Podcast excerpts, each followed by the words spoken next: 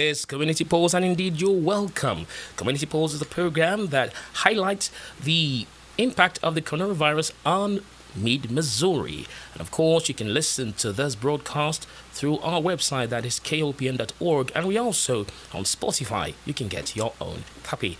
And just to remind you that on June 9th, community pulse will be coming to an end. So we're definitely approaching the home stretch. So now it's more on reflection. And today, We'll be looking at the data, the statistics of all that has happened so far.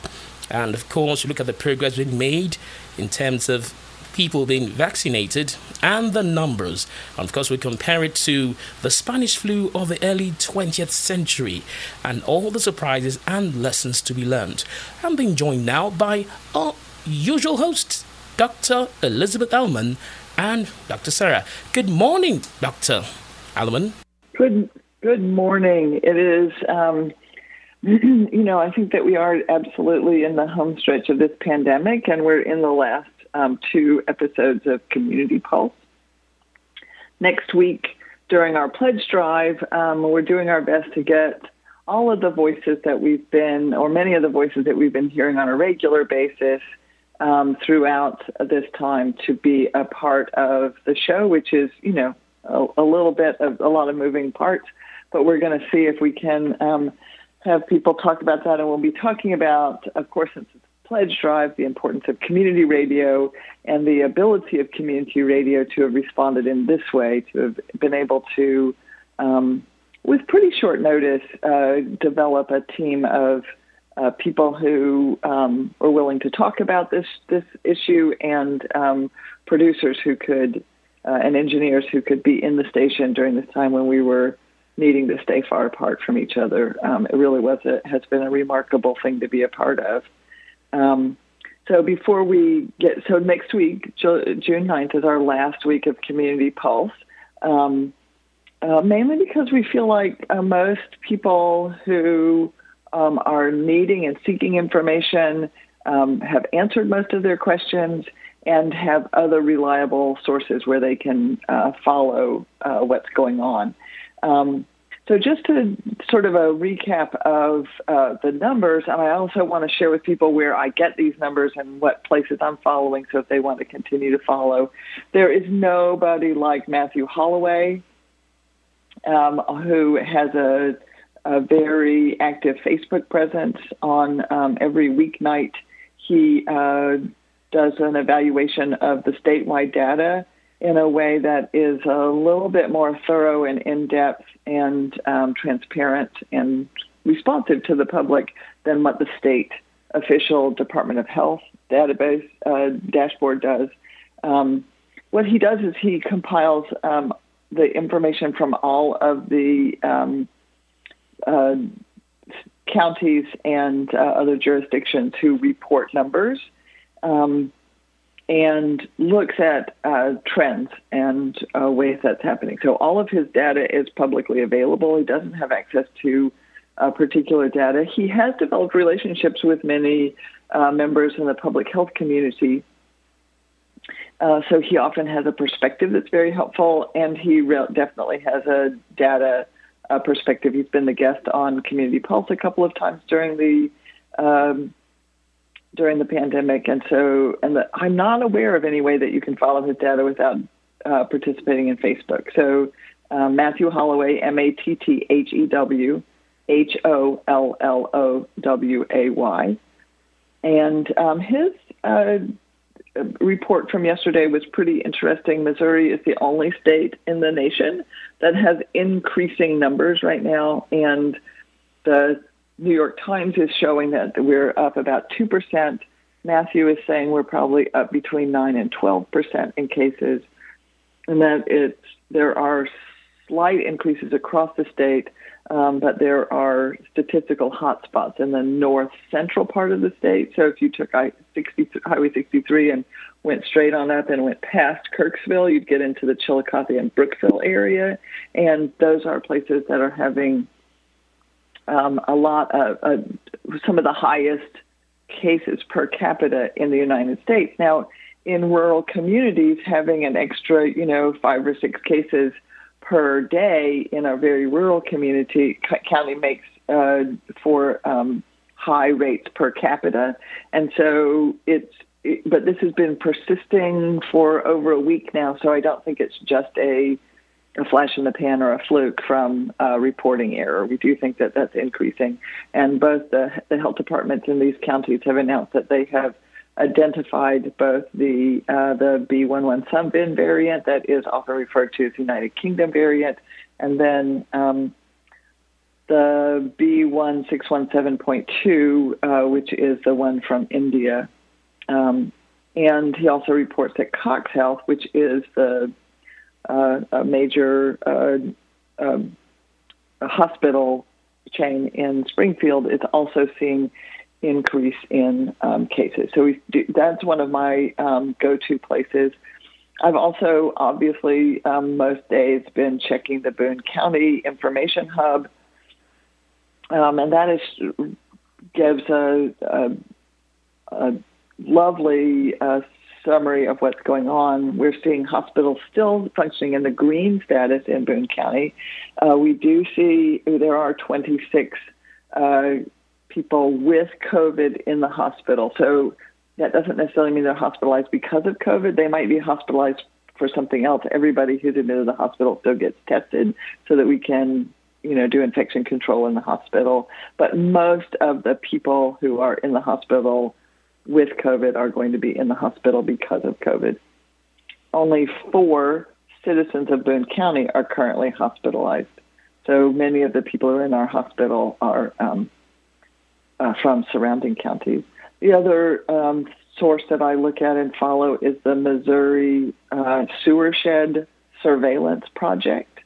Um, and they are looking at the the presence of the viral RNA in um, the wastewater because it is excreted in our stool, and so then that ends up in our wastewater. And indeed, uh, they are not they don't seem to be doing a surveillance project in the Chillicothe area, but we can see a, an increase in the Brookfield area as well. So that confirms what we're seeing in the um, in the case numbers.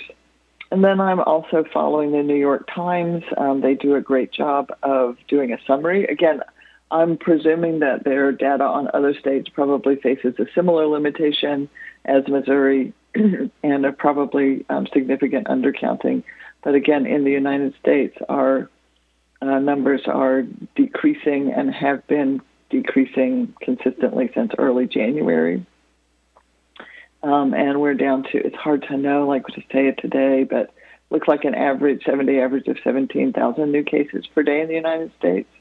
Um, and we're still seeing several hundred people a day um, die. So we're down to 356 uh, deaths um, in the last uh, 24 hours.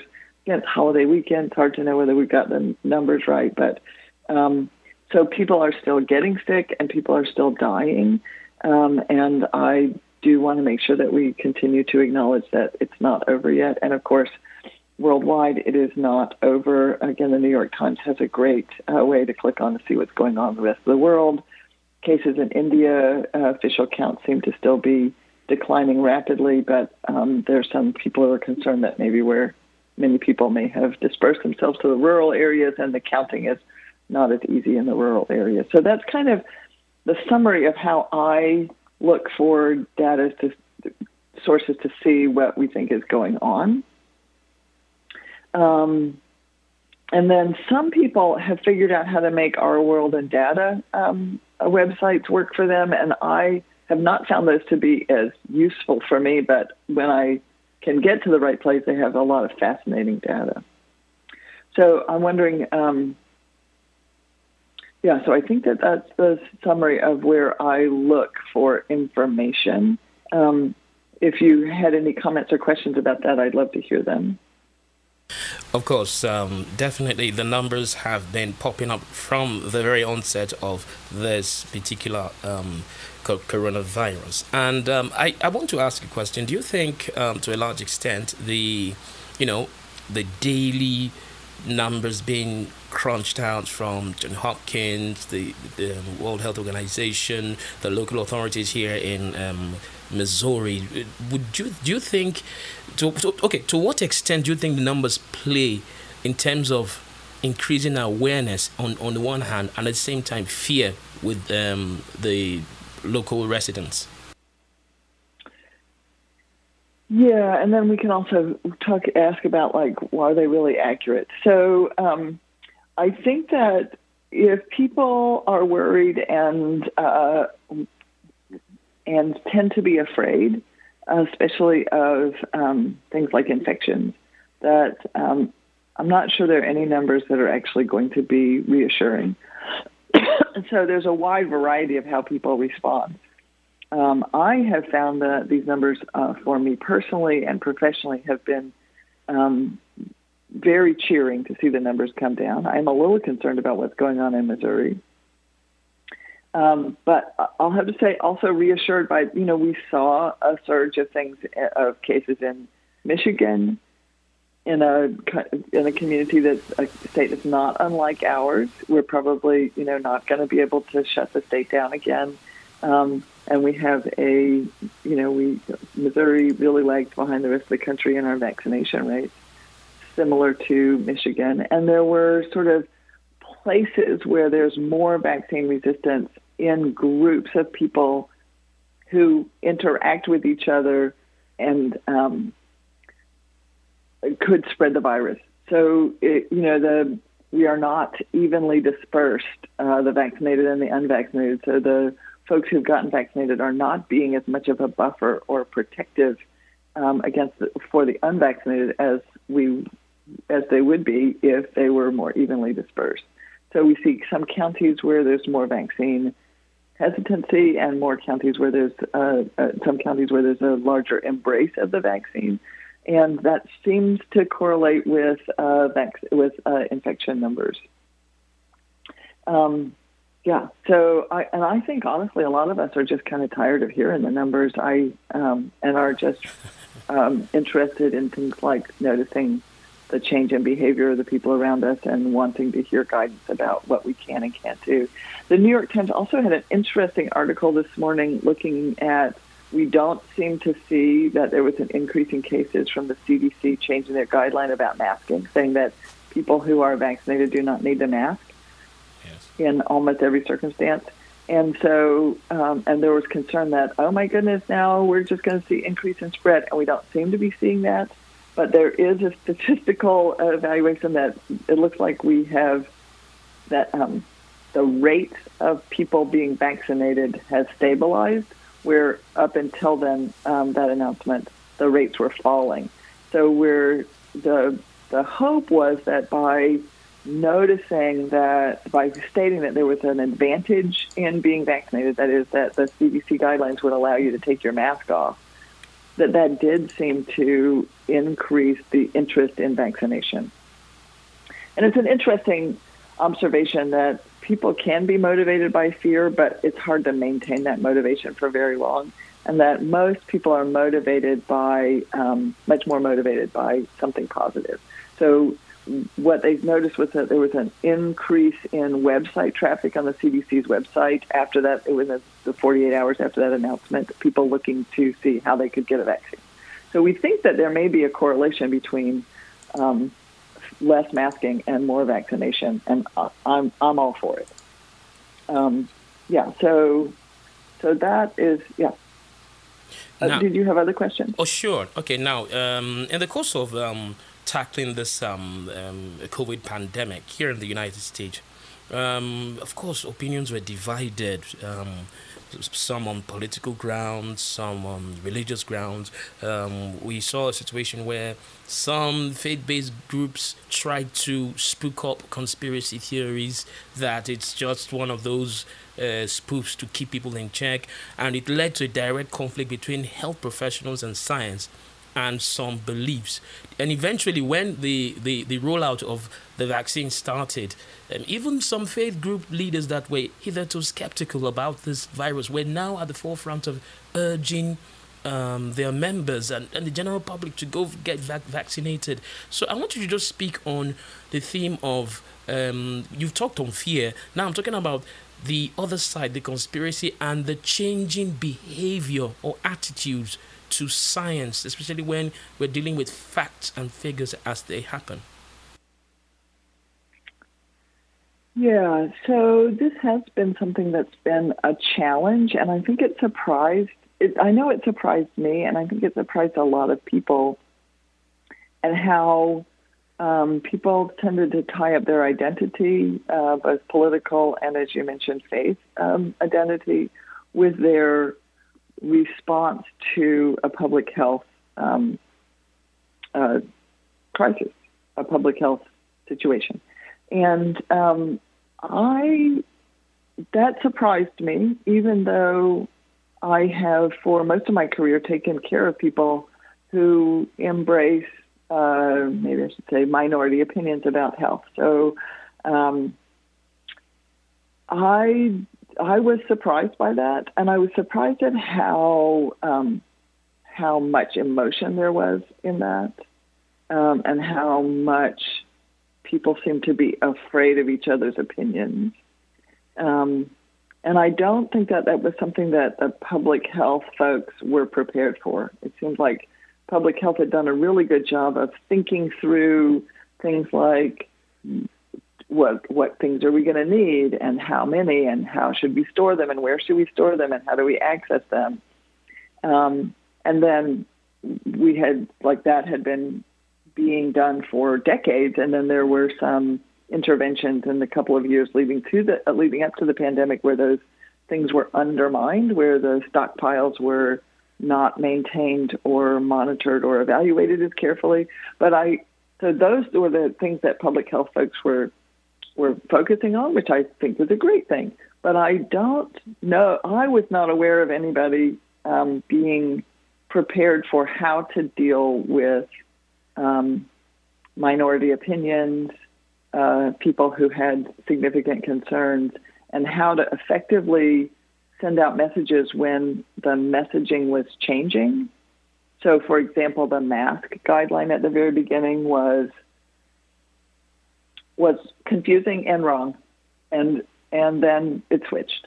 And so, um, you know, one of the problems is that the situation about masks was actually nuanced where we had a shortage of masks and an extreme need for healthcare providers to have masks, and a concern that if the if we told the public to wear masks, that there would be hoarding, um, and that we would put health professionals at risk with that um, message. Now that's a new, and the other concern was we didn't know for sure if they were all that effective against this particular uh, virus, and there was a concern, I shared this concern, that it would cause people, give people a false sense of security. And I actually heard people saying things like, oh, there's this multi community um, indoor event that I want to go to.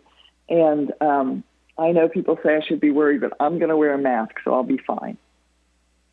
And I think that uh, when we, the message for the masking was really, um, it was a nuanced reality that we didn't quite un- have full understanding and then what came out was do not wear a mask because public health messages need to be simple. And then when the nuance got shifted, like, oh, it turns out that the masks seem to be effective, and now and we can use cloth masks, and so you don't have to be using the N95s, and you can wash them in it, and we can save the N95s for our healthcare professionals, and that people actually would do that. Now we change to everybody needs to wear a mask, and that so those but each of those public health messages were attempting to be clear, but when the reality is more nuanced, it can sound like public health officials don't know what they're doing. And I don't know what's the best way to, to handle that. But that one was a little bit of a challenge, and I think we were all surprised at how how much it bothered some people to wear a mask. Mm. Okay, now one other issue that people um, we, we hardly talk about is the health worker. That's those on the at the front lines. Now you are a health expert. I want you to, based on your own interaction with those that were directly involved in, you know, the initial dark days of the COVID pandemic even those that got affected, and some who may have unfortunately passed on. I want you to talk about it, the the the impact on health workers, what goes on through their mind as they're carrying out these duties, and um, unfortunately, we now have cases of uh, the the virus affecting some of them. I want you to speak on that.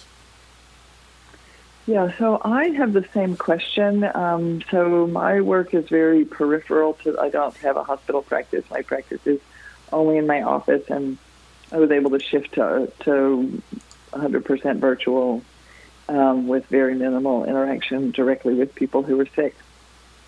And so I don't really know. I, I was also very surprised that almost none of my patients in my practice got COVID uh, or got sick from COVID and called me and wanted me to help them with it. Okay. I'm, I'm, sure many people got COVID and weren't symptomatic. Um, so I don't know. Um, I do have a colleague who's a, a, mental health worker, and she said, you know, our rush is about to start.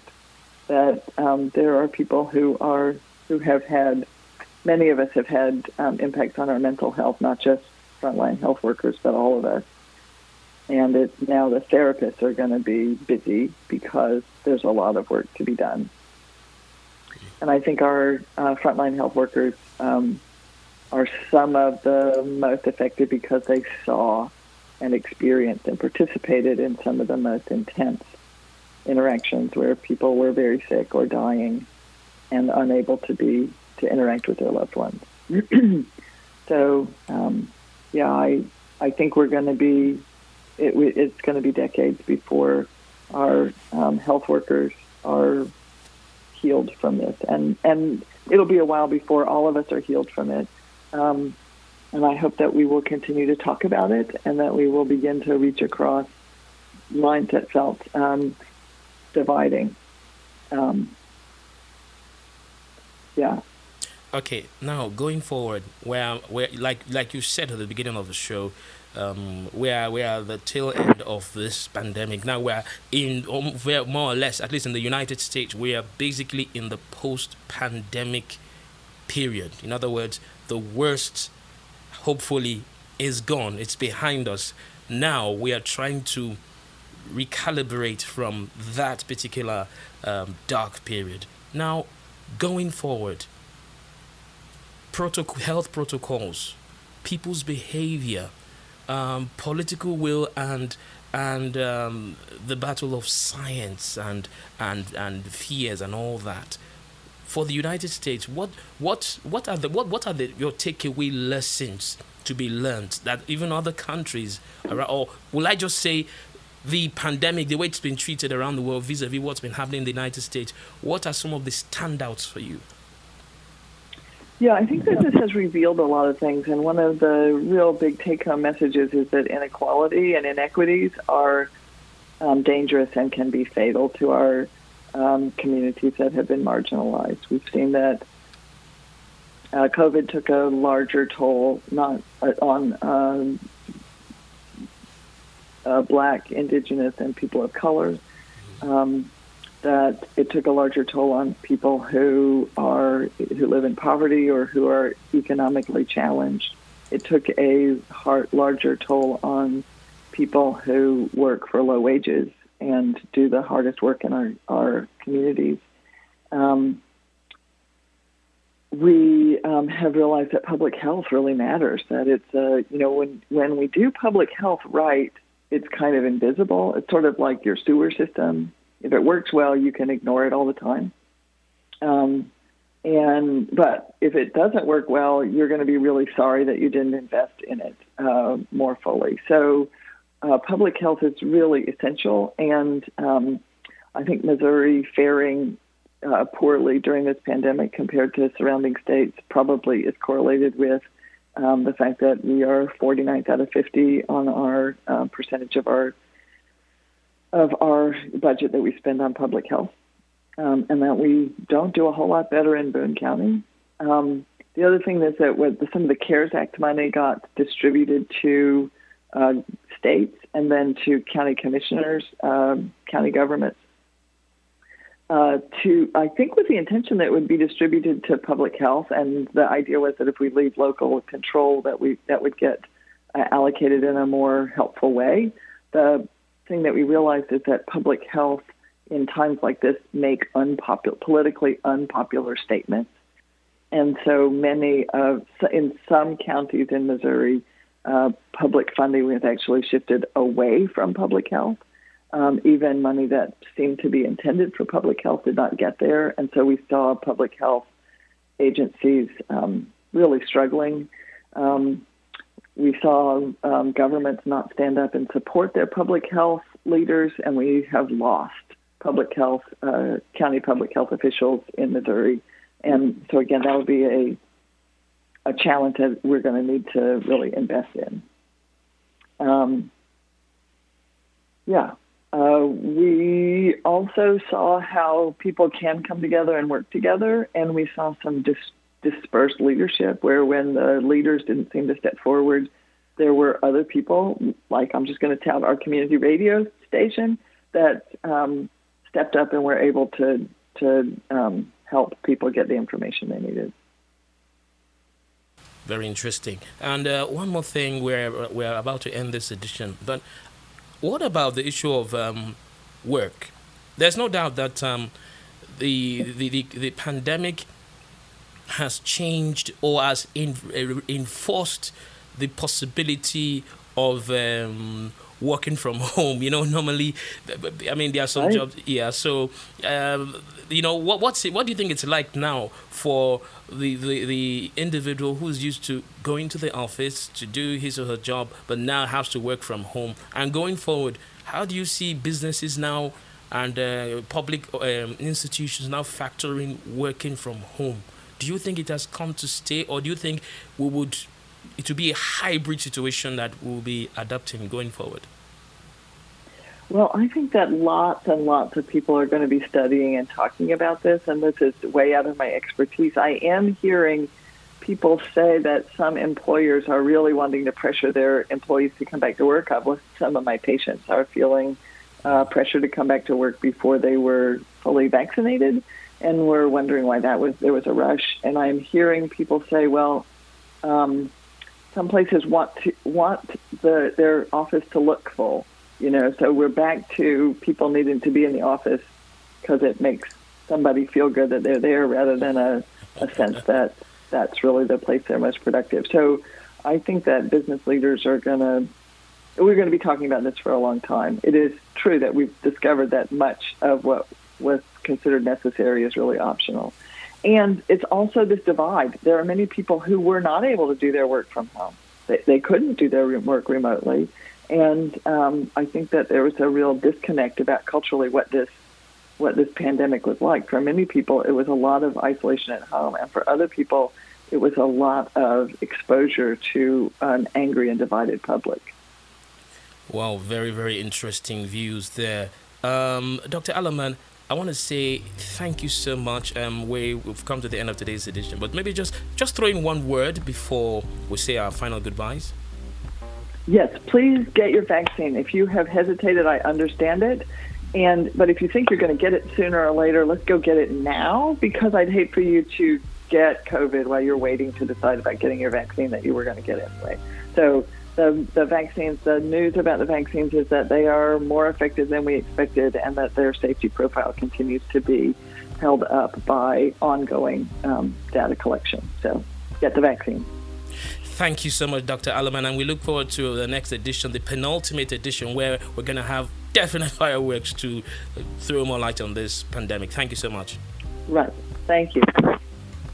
And thank you, listeners. That's today's edition of Community Pulse. Many thanks to you all for the support you've always given to this program. Remember, Community Pulse will hit the home stretch next Wednesday at 9 a.m. That June 9th. And of course, this show would not be possible without your support through underwriting. So let me thank one of our underwriters, Ragtag Cinema, Columbia's Art House Movie Theatre. Information about show times and tickets can be found by calling 573 443 439 or visit their website ragtagcinema.org.